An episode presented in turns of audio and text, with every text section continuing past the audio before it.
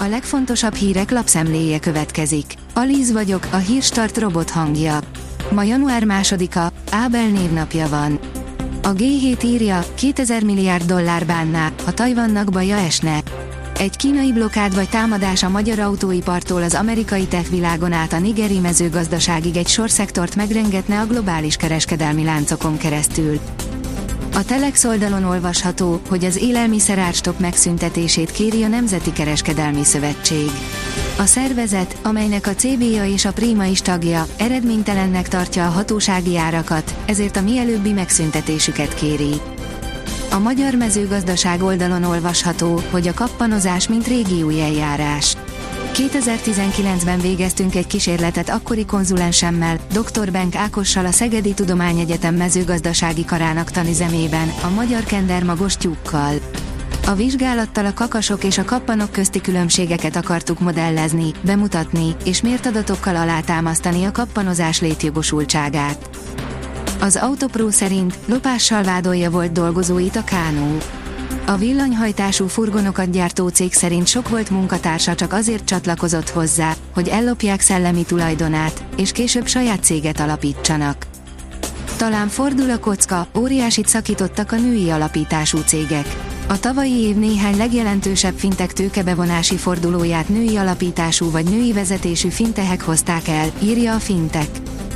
EU 2023, Európa januártól svéd színekben. A szervezet bűnözés visszaszorítása, a klímavédelmi célok teljesítése, Ukrajna határozott támogatása, az alapjogok védelme szerepel a féléves svéd EU elnökség prioritásai között. Megfigyelők a teendők közé sorolják még az infláció és az energiabiztonság kezelésén kívül a levegőben lóbó EU-amerikai kereskedelmi háború kérdését is, áll az Infostart cikkében. Az F1 világírja, az F1 miatt intett búcsút a Forma ennek a Mercedes. Lényegében a Forma 1 miatt döntött úgy a Mercedes, hogy a 2022-es szezon végén kiszáll a Forma ebből, ezt nyilatkozta a német gyártó motor sportigazgatója, Toto Wolf.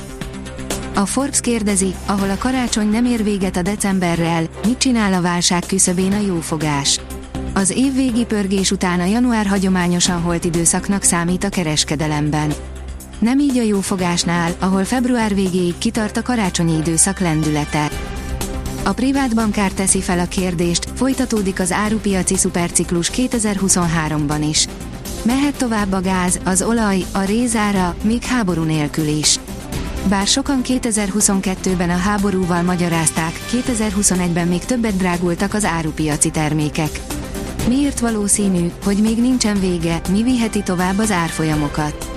Miért kell a folyamatokat években mérni? A vezes szerint női technológia, ami megkönnyíti a férfiak életét is. Az autószerelés igencsak piszkos munka tud lenni. Szinte biztos, hogy koszos és olajos lesz a kezed, amit aztán csak nagy nehézségek árán lehet eltüntetni.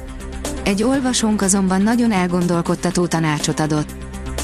A Total Car írja, pajta lelet Mustang Boss 429-et és Challenger RT kabriót találtak. Egy Ford Torino Cobra Red, Pontiac GTO és több másik klasszikus izomautó is megbújik a kincsek közt. A 24.20 szerint villámcsapást és szívleállásokat is túlélt, játszana. Jonathan Richternél nincs bal szerencsésebb sportoló, mégis szeretné élvezni még az életet. Darnyi és Egerszegi, most pedig Milák és Kopasz. A 2023-as esztendő labdarúgásban az EB selejtezők az olimpiai sportágakban a kvalifikáció jegyében telik, áll a Magyar Nemzet cikkében. Észak-keletre jut kevesebb a tavaszias időből. Szokatlanul meleg időben van részünk, hazánk észak-keleti tájain azonban tartósabban párás, ködös maradhat az idő és több fokkal elmarad a hőmérséklet hazánk egyéb megyéitől, áll a kiderült cikkében. A Hírstart friss lapszemléjét hallotta. Ha még több hírt szeretne hallani, kérjük, látogassa meg a podcast.hírstart.hu oldalunkat, vagy keressen minket a Spotify csatornánkon, ahol kérjük, értékelje csatornánkat 5 csillagra. Az elhangzott hírek teljes terjedelemben elérhetőek weboldalunkon is. Köszönjük, hogy minket hallgatott!